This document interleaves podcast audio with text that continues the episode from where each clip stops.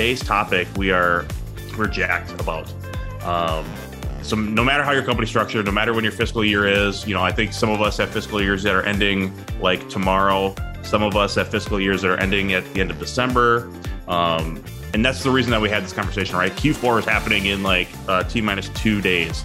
So uh, that means as us marketers, we have to start getting ready for marketing plans and getting us ready to move into 2023, 2023 with a head full of steam, uh, going after our goals. And so today, me and Mary want to talk about building out that marketing plan that is going to help you get to results and get to results quickly and efficiently and repeatable uh, so that you can continue to build onto that going into 2024. So before we jump into getting you the outline of the plan, me and Mary just wanted to kind of talk about what the marketing plan is and how do we define it. So, Mary, let's talk about strategy and the initial outlay of the plan. So, before we start getting into the tactics and all that good stuff, we have to have an overarching strategy to build that plan off of. So, what do you think about strategy, Mary? Yeah, so this was like a good one. I have been attending Industrial Marketing Live like way before I even started working for Gorilla. I attended it when I was an in-house marketer. And I remember, I don't know if you guys remember Matt Schinella, he would always like talk about strategy and how everything you do should be tied to it. And I was like, I don't have a strategy. I don't have business goals. Like, I don't know. I'm just trying to do stuff as a marketer in my, you know, little tiny space. So strategy was kind of difficult for me to like initially wrap my head around. Um, but now I kind of see it, especially for you guys as in-house marketers, like as twofold. So number one, your strategy is going to be how can I get my company to take marketing more seriously, right? How can I get them bought into my ideas? How can I grow my own career? and then get marketing taken more seriously in my company as a whole. So I think that's number one is how can I get more marketing to be taken more seriously? And then number two is going to be they're like real nitty gritty marketing strategy of tying a plan to business results. Mm-hmm. So Brendan and I had very different experiences when it came to marketing strategy in house. Mine was a lot more the, on the personal side. So what can I do to help my company see marketing in a different way? And Brendan's was like he got to actually tie things to business results. I think Erin was a little closer to um, my experience too, where she could do a lot of stuff on her own, but couldn't really tie it to like the greater business strategy. So, Brendan, I would love to hear um, your yeah. perspective from that too. Yeah. So, I would say a lot, where a lot of my thoughts on strategy come from is actually from my experience in the military. So, when you're creating a military plan or a military strategy, you have to start with two things. And the first is to understand where you're currently at. Where are you at in the environment? What do you have for resources, right? So, as a marketer, who's on your team? Is it just you? Do you have one or two people? Uh, what's your budget? How much money are you going to be able to spend going into the next year? What you think you could spend, right? I think in the marketing plan, there's a place for you to ask for more budget, but you know what your current budget is. You know what agency relationships you have? What other third party relationships do you have? Do you have a videographer on, uh, on call, a photographer on call, uh, you know, web development team that helps you out? Um, is there other people within your company that can support marketing, right? Other marketing divisions in your company if you're large, or is there an engineering department or a manufacturing person that you can use as an SME uh, in your content? Uh, what software do you have? Do you have Adobe Suite? Uh, do you have HubSpot? Uh, are you running on WordPress? Right? Lay out all the things that you have as an asset so you know where you're starting. And then, like what Mary said, the other part of the strategy is understand where you want to go. What's your end state, right? What's your mission? So that is going to be your business goal, which you're probably going to get from a leader, right? So go and sit down with your leadership and ask, what is the goal for 2023? What is are we trying to do as a company? Probably going to be something like, you know, grow revenue by 10%, or we're going to hit this revenue number, or we want to be uh, at a profitability uh, percentage of X. And then from there, you can say, okay, so based on that revenue number, to do that and because I have a CRM, I could say this is how many revenue opportunities we need to create as a company for us to hit that revenue goal. And then you could say, well, based on those, how many opportunities we need to hit? Well, this is how many real high intent form fills I need to get to get to that revenue number. So figuring out where you're at in the beginning, where you want to go at the end. And then we're going to talk about this, uh, but figuring out what your focus is, right?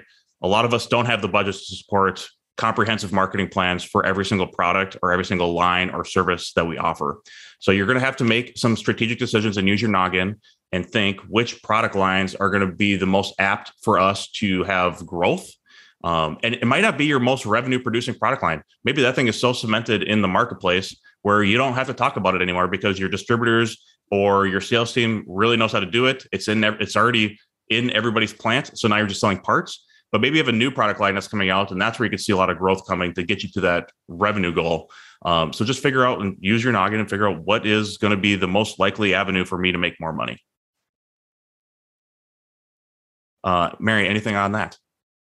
Yeah that was you nailed it. That was great. Um, so yeah again what we want to do is just lay out a really nice tactical framework for how to plan for marketing in 2023 Right. So, so that's what the marketing plan is, right? It's yeah. where that strategy and those tactics they collide, right? And it's going to be something in like a six to 12 month plan. And what we like to say here is like, you got to figure out what you're going to keep in your plan, what you're going to throw away. And then at the beginning, remember, nobody gives a toot about your SWOT analysis. Okay. Throw that stuff that you learned in college out the window because your boss doesn't care. Right. We, what we're talking about with environment is where you're starting from and now we have to figure out and put the pedal to the metal and give us the right tactics that lead that feed into that strategy that we just talked about. So step one, we have to know our business. So Mary, let's talk about that. Heck yeah. So um, knowing the business again, my perspective is going to be much different from Brendan's. I worked for a private company. Brendan was a public company. So his business, his marketing strategy was tied to like real business results. Mine was not. So my knowing the business involved a lot of just getting to know my product line. So that's a good place to start if you don't already know it. And what I mean by knowing your product line is knowing so like we had hundreds of products in our product line. So mine was more we separated our business out into segments, so industrial seg- segments, oil and gas, steel, paper and pulp, all that good stuff. So mine was more learning each segment one at a time. And we had business managers for each of those segments. So my initial plan for the first three to four months, when I was really like, I need people to start seeing marketing more seriously, was getting interviews which with each of those business slash product managers. And that's what I did. And the really cool thing there is when you go in with, hey, I'm just going to listen to these guys. I just want to learn more about what products they're promoting over the next one to five years because they do have product roadmaps. If they're you know a decent product manager they'll have product roadmaps for the next five years. So a lot of mine was learning which products they're promoting over the next one to five years why they're promoting those products what do they do who are they building those products for? Is this for technicians? Is this more like vp of ops? Is this um, maintenance engineers? So getting to know the customer segments which within each of those products. So a lot of if you can't, like I said with Brendan, if you can't do a business strategy tied to business results yet, then a lot of your initial plan should just be learning more about your business. So building that business roadmap. I want to learn more about what my company does and who they do it for. Try to do in customer insights before you get to the marketing plan. You know, I, in an ideal situation, you are generating customer insights continuously. I know like we're on earth, right? So it's not the ideal world and insights are difficult to get. Um, if you have them going into the marketing plan, it's going to help you have a better understanding of how to build out the strategy and the plan. Um, but the way that we build roadmaps here at Gorilla and marketing plans at Gorilla, like we don't have insights go building into a into a marketing plan. So we build that into our first part of the plan is generating insights to feed the rest of the plan. Um, so what we just want to say here is it's okay not to have an ideal setup. It's okay not to build the perfect deck, right? Like we want to get the right information on there and just we just want to build in a smart way. And so it's okay. Yeah. No one's grading you, right? There's no professor sitting over you saying that that was not a good marketing plan, right? The only thing that matters is are you going to meet your revenue goal at the end of the year? And if you don't have the ideal setup, this is probably the first marketing, real marketing plan that your company's ever really built, right? So there's no really framework on how to actually do it. So do your best and get out there and like it doesn't have to be like i said the perfect pdf or powerpoint god it could just be a word document and just lay out like here's what we want to do this year um So all of, all of my marketing plans were Word documents. Yeah. Best file format in the world. Heck yeah. Yeah. so uh, should we uh should we start talking about the actual outline of the plan, Mary? Yeah, let's do it. All right. So what is the first thing that we need to talk about in the plan? Oh, I would also like to highlight that normally in the prep calls that we have before these, we're all like, yeah, yeah, yeah, totally 100%. This was the first call where we had some debate. So we're going to bring those to the forefront when they come out, where the Gorilla team actually did not agree on a few things. So very important to know. Um, number one, my thing was focus. So for 2023, we're all industrial marketers. We don't have $50 million marketing budgets. So the first thing we're going to do is focus on a single product, service, or audience segment. So this will depend a lot on your business. So like I said, when I was in house, hundreds and hundreds of products. So my first thing was to focus on one product with, within each of those um, six product segments that we had. So I talked about the business managers and segments. Each of those managers got to pick one product to promote for 2023. So that's where I would start is number one, focus on a single product, service, or audience segment. Yeah. Erin, what do you Erin uh, immediately was like, yeah, that's not happening. yeah, when we were planning this out, I was like, that's awesome. I wish I could have done that. Um, but sometimes, like in industrial companies, especially, like there are probably sometimes like upwards of 12 markets that you could go after, or you have, like Mary said, like hundreds of product lines. And when you say, like, oh, I just want to focus on one or two, you might get a lot of like, well, what about this market or what about this market? Like, we can't stop speaking to them. Um, but when you're putting together a marketing plan like we're talking about today, you're speaking to them in a really meaningful way that you probably haven't been before. Um, so there's some ways like to, I won't say like get around it, but to still have focus while showing um having like marketing touch points in other segments. So it doesn't have to be a complete go to market strategy for every single segment that you serve. That would be insane. You'd need like a team of 10 marketers, but you can do things like create new brochures or social media posts or email sequences that show that you're still like paying attention to that audience. You haven't forgotten about them, but you have this focus strategy that's going to move results for the segment that you need to focus on. Yeah, that's such a great point, Erin. I loved that. And I think a really important thing in there is from what we found. So we were we've worked with like 30 industrial companies over the past 18 months on a plan very similar to the one we're going to lay out for you guys. If you expect to grow, I would say like more than 8 to 15% in a single segment, you need $250,000 per segment.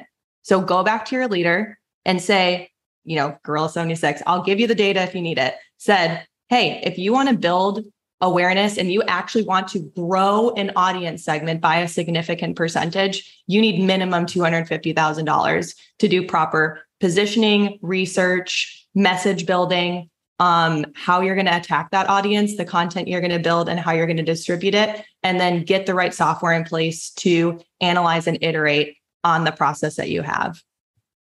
Yep.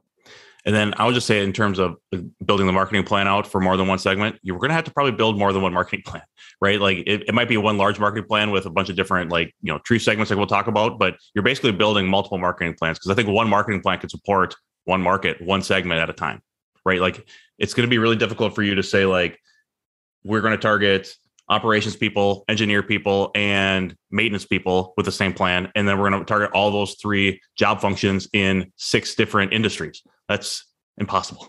Like I, I don't see how you can have the right the messaging and content and the distri- distribution plan to get to all of those in the same marketing plan.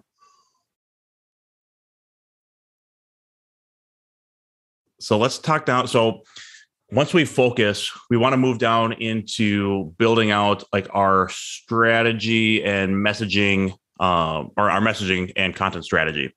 So this is where me and Mary had disagreements, right? Um, so we kind of talked about putting you know customer research in here positioning in here and maybe some sort of like go to market narrative within this area to help us build out our messaging i said that we could probably go and do positioning first and then build out a hypothesis and then interview customers later to verify that our thinking was right mary you didn't think that was true right I did not. So my um, second point was customer research. So I thought you should do customer research before you built any of your positioning or content strategy foundation. Um, I had a couple of reasons for this, although Brendan's points are extremely valid. It's just that most industrial marketers are not talking to their customers. I would say nine out of 10 are not talking to actual real customers in the segment where they want to grow. So I think getting 10 interviews with current customers is going to be so much more enlightening than trying to fight for your SME's time or your business manager's time to attempt to create some kind of content strategy or positioning statement when you could just do it on your own within 30 days and get and talk to 10 customers. I think the one thing we can agree on here though is that you need to do all three of those things in this section right? Like we need to talk to customers, we need to develop some sort of positioning to make sure we're on the same page with everyone, and then we have to build out a cohesive content strategy. And they all three work together, and they all three are required foundational pieces to move into the rest of your marketing plan. So I get the order is up to if you agree with me or Mary, um, but then all three just have to get done. Beth, such a great question. I want to hit on this now because I don't want to underestimate how important or overestimate how important this is.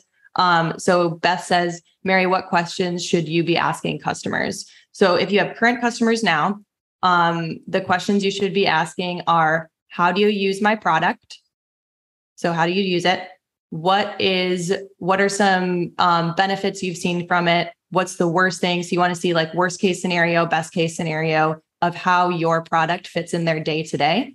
Um, and then number four, because you want to keep these short, you don't want to like waste anyone's time, is how do you like to consume information and what channels do you spend your time on? If they don't know what channels they spend their time on, have them do this on the call. Tell them to open up their iPhone right now, go into the settings tab. And if you go into screen time, like have them do this right in front of you. If you go to screen time in the settings tab on your iPhone, you can see exactly what apps they're spending the most time on. So make them tell you what are the top three apps in that social media or um, you know content information perspective where they're spending the most time. Mm-hmm. I would also throw in here um, what other alternatives did you consider before purchasing for my company, or if they were a loss, you know what other alternatives did you pick before you picked the alternative? Yeah, like what were you doing? What were you doing before you decided to purchase from us? Yep. Like, yeah. Yep. Mary, I think we're gonna do the whole episode on customer research in 23. I'm so passionate about it. Let's do yeah, it. Yeah, we got to do it. All right.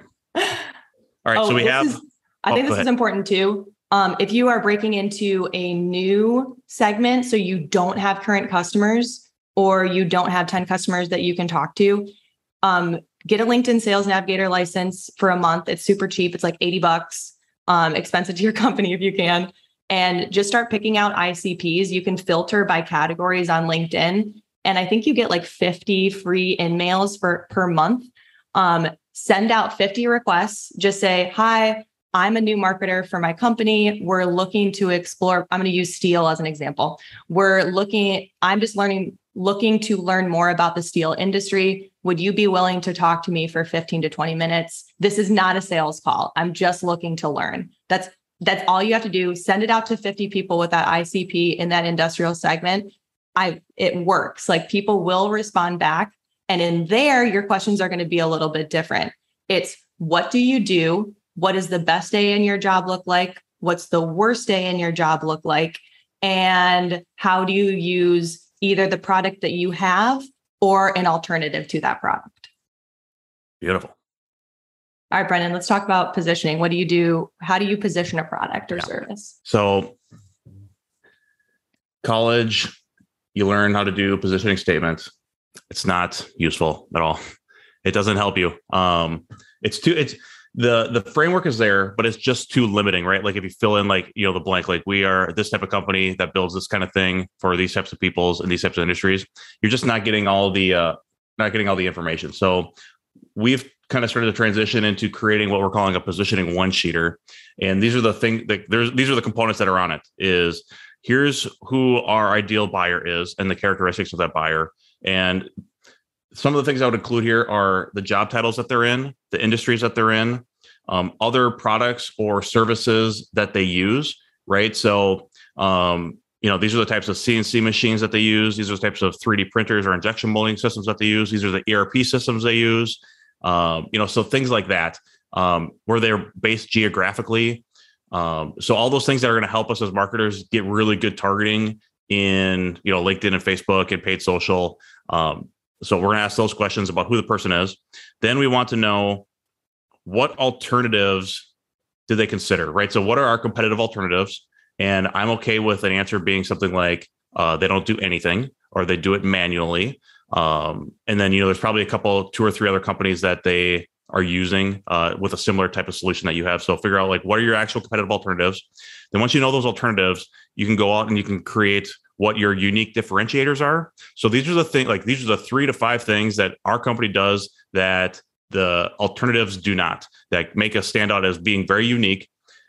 Do not, for the love of God, do not put quality or customer service because everyone says that and that is not an actual differentiator caveat you can say that if you actually have an actual benefit that backs that up. Like i don't even know what an example would be but maybe it's like we triple check quality test all of our products so our quality is super high. Or maybe like quality is you know your competition doesn't care about quality at all and so you can say yeah here's quality or like we like we have like artisanal steel rods that go into our product right? So um it's, it's oh, time time to response rate is so good. So if you can if you can say response in less than 12 hours, like those are huge. Yeah. Yeah. So like one of my clients says they they they respond to emails within like seven minutes. So yeah, that is a differentiator. So you have to have something to back that claim up. Um, so you'd have who your customer is, alternatives that they use, the things that make you different. This next one is more complicated. So it's mapping out the values that your features have. So you have a feature, it has a benefit. So here we do the X thing, or we have X thing. It does this for a person, but then the value is this is what value this benefit brings to somebody, right? And try to put in some sort of like dollar or quantitative number, right? So our product saves customers fifty thousand dollars a year, or it reduces time, you know, fifty percent. So figure out what that value is. And then the next thing to talk about is what market that you're in. You know, are you in automotive parts? Are you in um, plastic injection molding you know figure out what market you're in and if there's any sub markets that are part of that. Like we are in plastic injection molding for consumer products. So narrow yourself down into how customers would classify you and that there's context that this is you know if you say you're in plastic injection molding you actually inject plastic right? So then the last thing is an optional thing is what trends can you play into right? Is there um, like energy efficiency trend that you can play into? Is there a labor thing that you can play into? Is there a supply chain issue you can play into? Industry 4.0 or robotics or autonomy? So, is there any trend that you can layer on top of your positioning to give it some additional flavor? Do not do this if it is going to confuse people, right? You have to have an actual direct linkage to that trend uh, for it to make sense. So, that's what I do for positioning, just a really quick one sheeter and list out all the different things. Um, it's a little more comprehensive than a statement. Um, and so I think it's going to help you build out your content and your narrative uh, a lot easier than just doing a, a regular paragraph. Positioning. I could talk about positioning all day. So Mary likes customer research. I like positioning. So cool. All right, Mary, we've built out I guess one thing we also talk about is a narrative too, right? So at Gorilla, we like story brand and we like who we help and how. So we think those are really good frameworks to build out, you know, from positioning. Because I, I, don't think you can build a marketing plan off of positioning. It it sets you in the right direction, but that doesn't give you the language to talk about yourself. So going the step further and then building off positioning into narrative with story brand or who we help and how or some more some other sort of go to market narrative. I don't know of any other ones that are out there. I know that there are some, um, but I don't know them off the top of my head but I would build out that thing and you have you basically end up with a two page thing that says it lists out some language that you can use to build out your messaging. Mary, do you have anything else to say about that? No, I think you're nailing it. Um, just get the uh, book time- and follow what the book says. That's what I would do. Yeah. And then timeline. Um, I like to work in sprints. So if you can do 30 days of customer research. So that's your sprint. You're going to focus only on customer research. You're going to get as many customer insights as you possibly can. And then you'll do 30 day sprint of positioning. Positioning is a weird one because 30 days sounds like a lot to just create some basic positioning, but you're going to need to get buy in from those product managers, from your engineers. So that's that's a tricky one. So if you can do it in a 30 day sprint, so you got 60 days so far. So there's your first 2 months of 2023. All right. Now hit it, Brendan. What's what's next? So next is building out the actual content strategy, right? So I think one thing we need to keep in mind before maybe we need to this is another thing I think we disagreed on was what order do we build this in? Because the content that we're going to create is what we use to fuel our distribution strategy, right? So to me, it kind of made sense to talk distribution before we talked like the content to fuel that. So Mary, what were your thoughts on that order of how to layer things in? As far as like types of content? No, like do you think we do distribution first or do we do talk about content first? Because I know like we're like we, oh, we were yeah. talking in the in the meet in the pre-meeting that we want to build the marketing plan chronologically and how we'd actually do it in, in you know within 2023 but the content that we build is based on the distribution plan that we have, right? Yeah. Like if we're doing only events, like I'm probably not going to write any articles. Yep. Right. So what are your thoughts on that?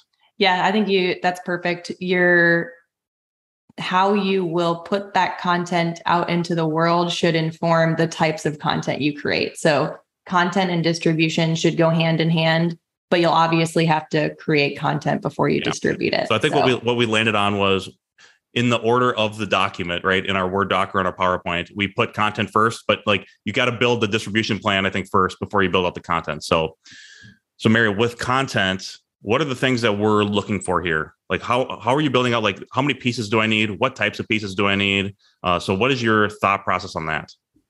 Yep. So again, customer research should definitely inform the kinds of content that you create. But I will say that right now, what's winning are live events if you can do something like this if you can build some kind of episodic webinar content or live event content um, video so small video chunks product demos um, walkthroughs how to guides. And then um, text is still amazing. Text is still consumed. It's great.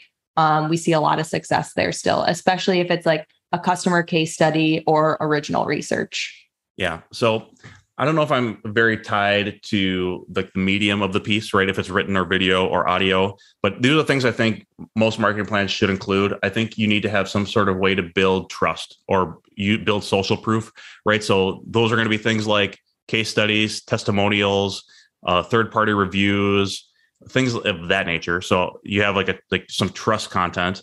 Then I think you need to build out some expertise content, right? So it's going to be long form articles. It's going to be uh, like to for us, this is our uh, expertise piece, right? Is IML. It gives it lets us build out um, our expertise in marketing, right? So like your episodic uh, thing where you bring your SME on, um, webinars, um, you know, all those types of things that you can use to talk about the industry without talking about yourself, right? So I think those are two main pieces of content that you're going to need, and then the types of content is going to depend on the distribution strategy.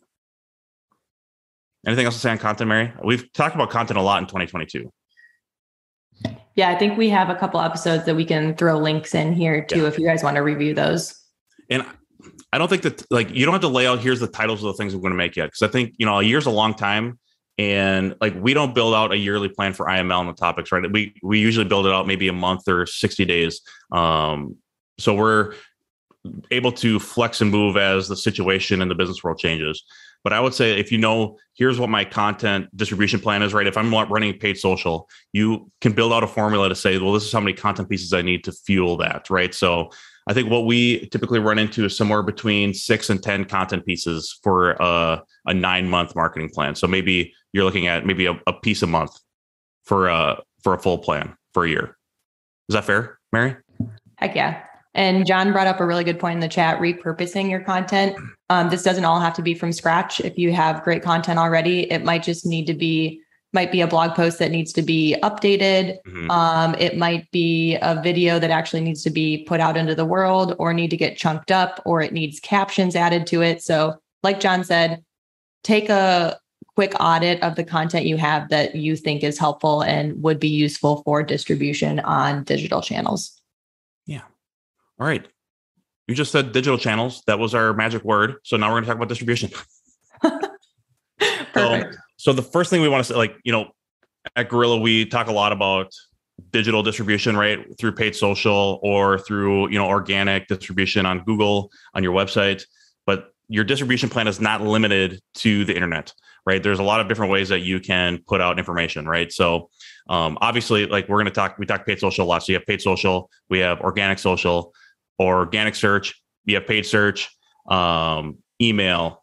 Then you can move into things like print ads or mailing or you know trade shows as a distribution strategy webinars um i'm missing so many of them outbound like outbound calling with your sdrs um like every single way you can get information to your audience is a distribution method right so it's in person online events all that right mary anything else on that Yep, perfect. so, Love it. so this is like this is a place to be comprehensive in this and not just focus on paid social yep. How are you distributing your message to your target audience?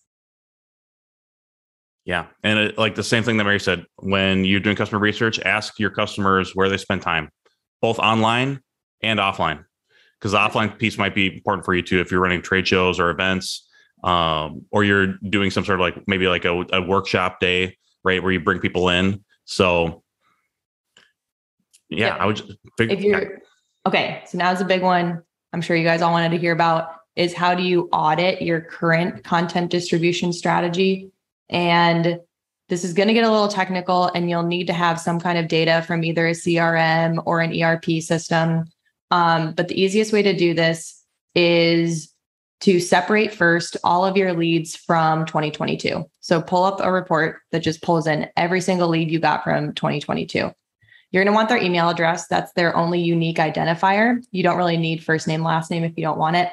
Um, so, email address is going to be your unique identifier.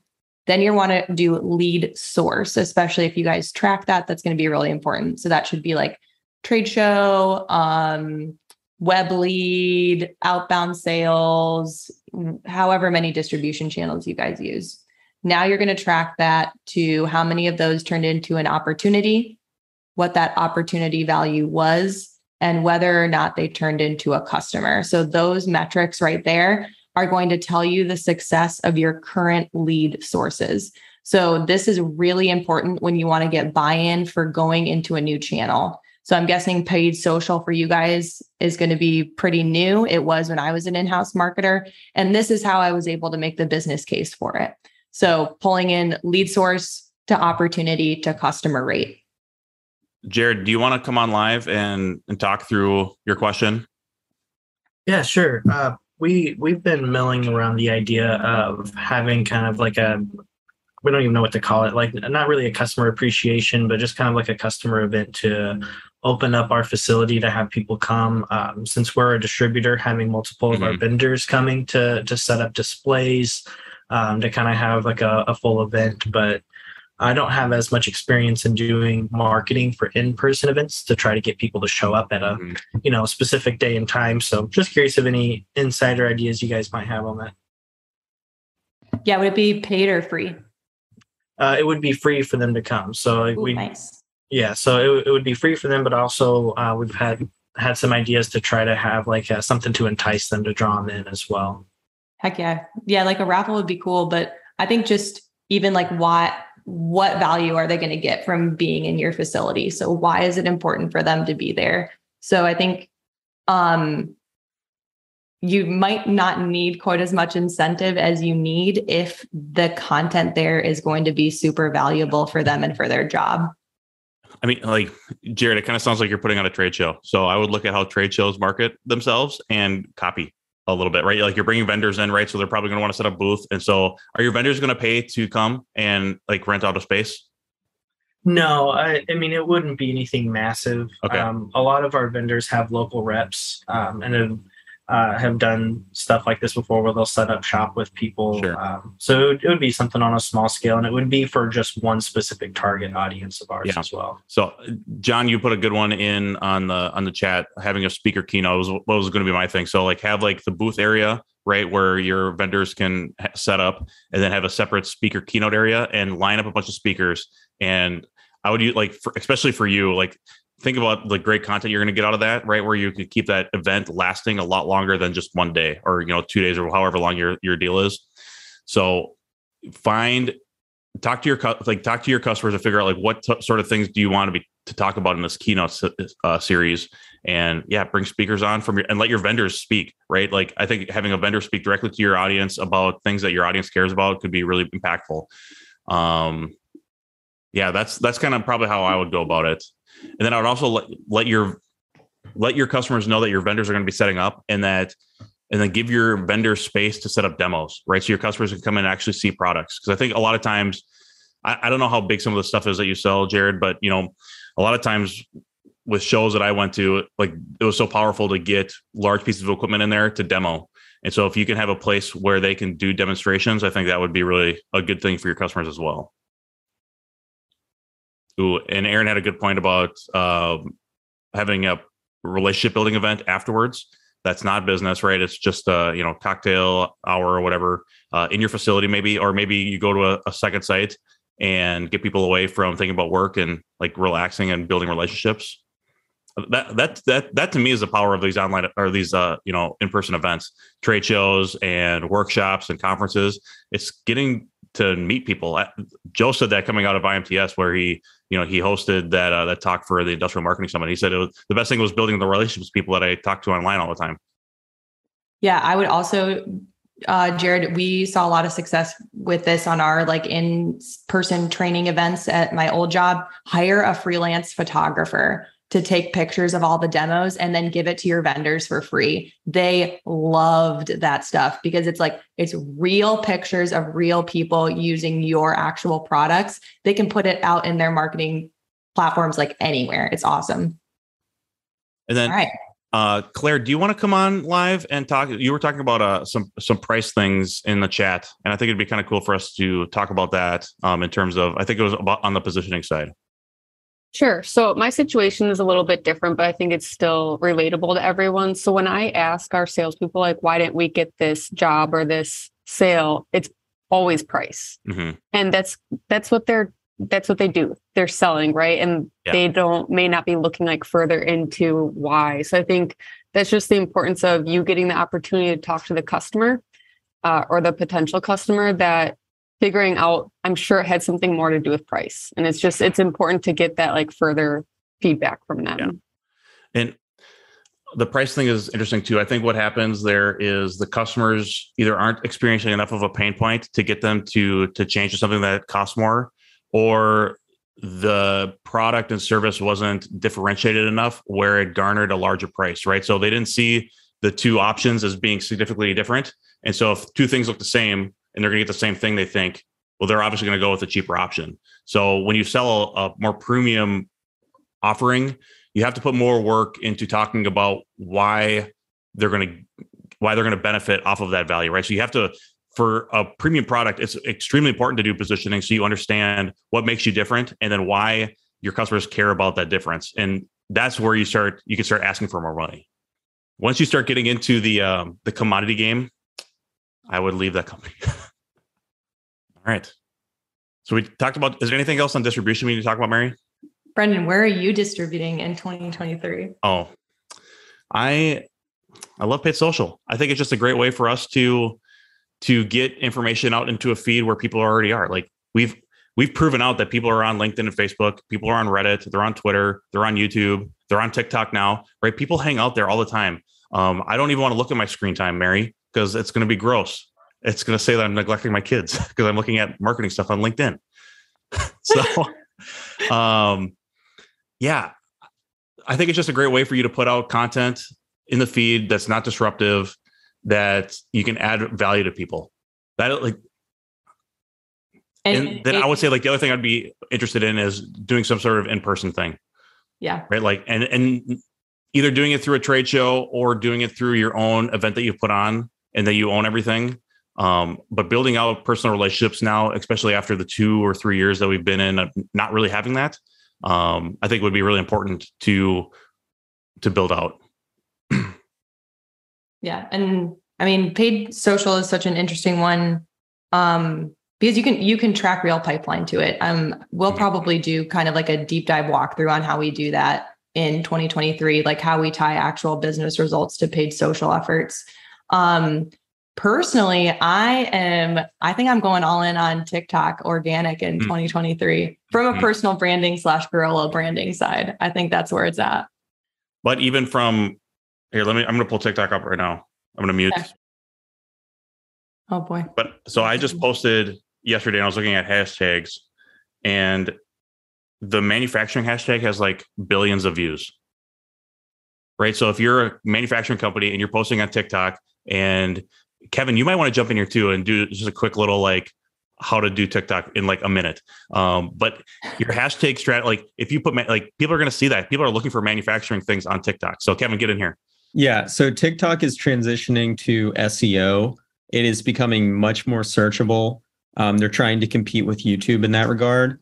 So you can post the same kind of content that you would post on like LinkedIn, informational content, but make it in video format and then optimize it for SEO and keywords in the actual description, like the caption that you post, along with the hashtags that you use, and be really mindful of the hashtags. Like only use things that you want to show up for and be known for.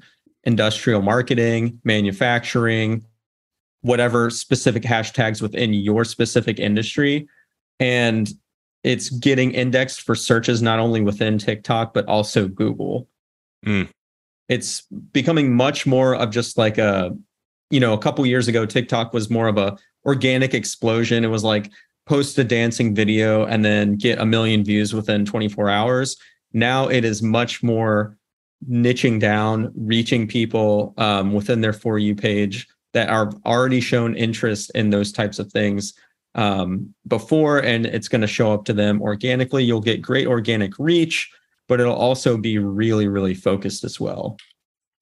If you guys are trying a new channel too, we'll post this in the Slack channel. So if you're not already in there, um, put something in the chat that says you want to get in. Um, we have metrics that you guys can use to measure new organic channels. So just kind of like a timeline to results that you can expect. So for example, let's say, okay, Kevin's told me everything I need to hear. I want to get into TikTok right now.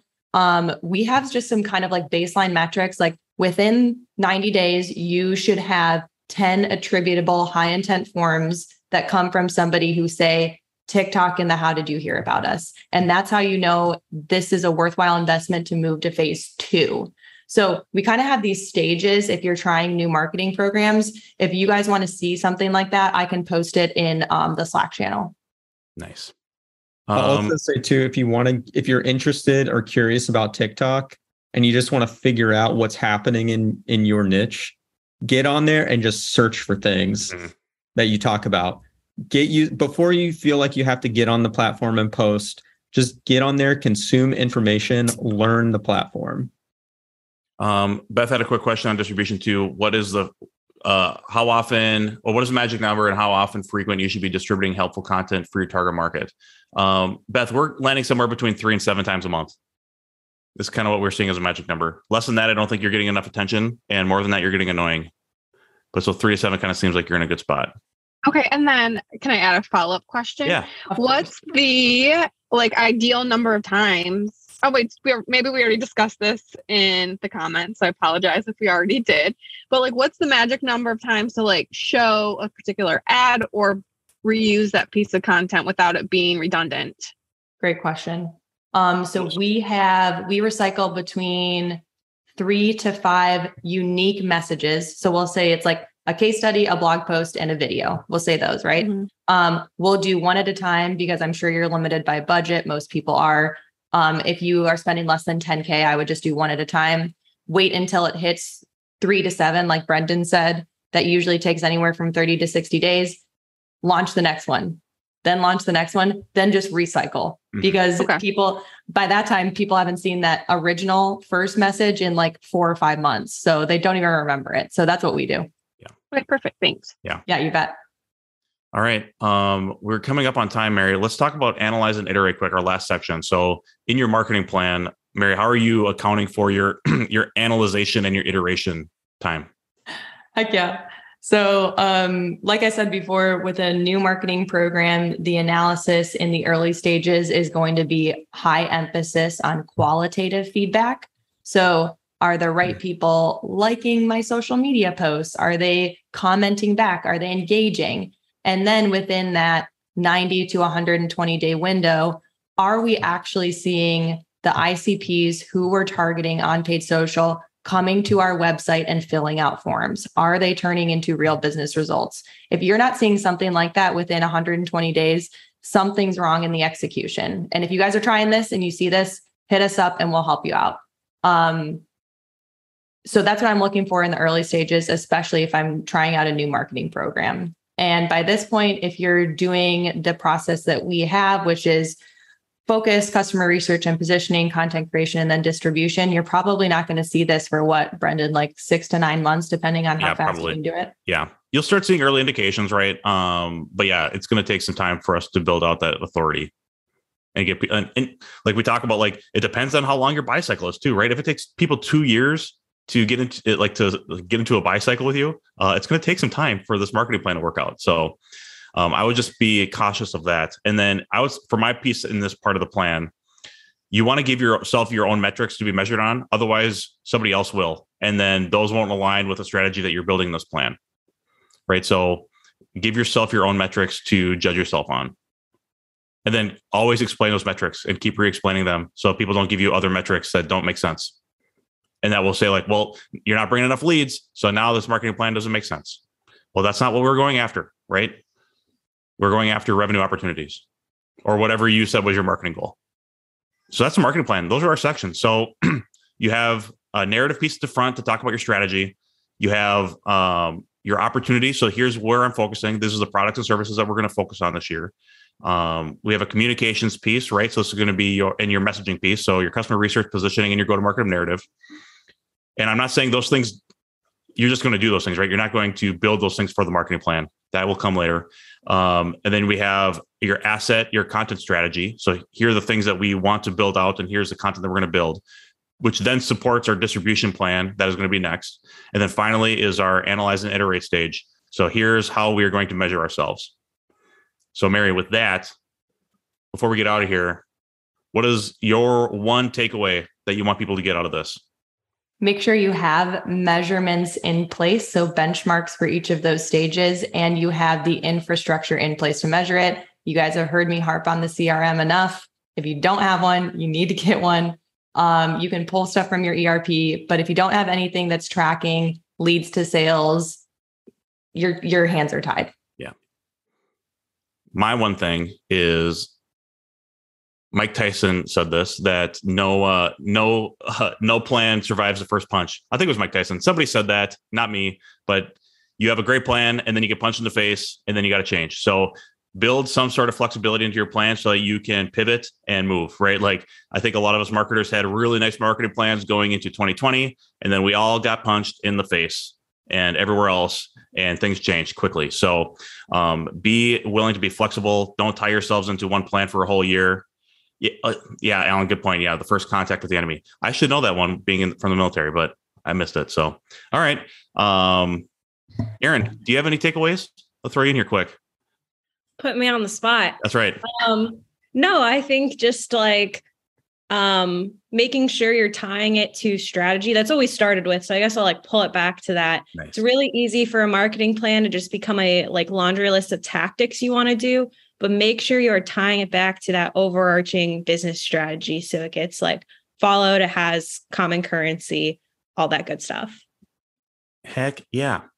All right. Well, everyone, we have a Slack group. I think most people in the live chat right now are on Slack. So we appreciate all of you. We're glad that you're in here. We're going to continue this conversation. I think Mary promised she was going to post a bunch of things in there for you. So um, Slack's going to be popping off this week. Um, for all of you listening, um, all of these marketers that are talking with us live today are on Slack. So get in there with us and start a conversation and make your marketing better and make yourselves better. So that's what we th- see the Slack group as. And then for everyone that doesn't know, we have a podcast too. Episode two just launched on Tuesday. Um, it's our second episode with uh, with Jill Sullivan, uh, who is down here with in the Zoom with us too. Uh, so go and check that out. It's called The Manufacturing Marketer. It's on all your favorite podcast platforms. I've posted about it like a thousand times on LinkedIn, so you can find a like there. Um, and it's also there's a link to it on uh, gorilla76.com. So, Mary, anything else that we need to close out with, or are we we good to go? No, that's great. Um, as always, please, please, please reach out if you guys are experiencing issues with, you know, building a marketing plan, executing a marketing plan. More than happy to help with anything. Yeah. Q4 is gonna be crazy. We're here to help you. Get in Slack, ask the questions. All right, let's close this thing out. Everyone have a good rest of your week and weekend, and we'll see you in Q4.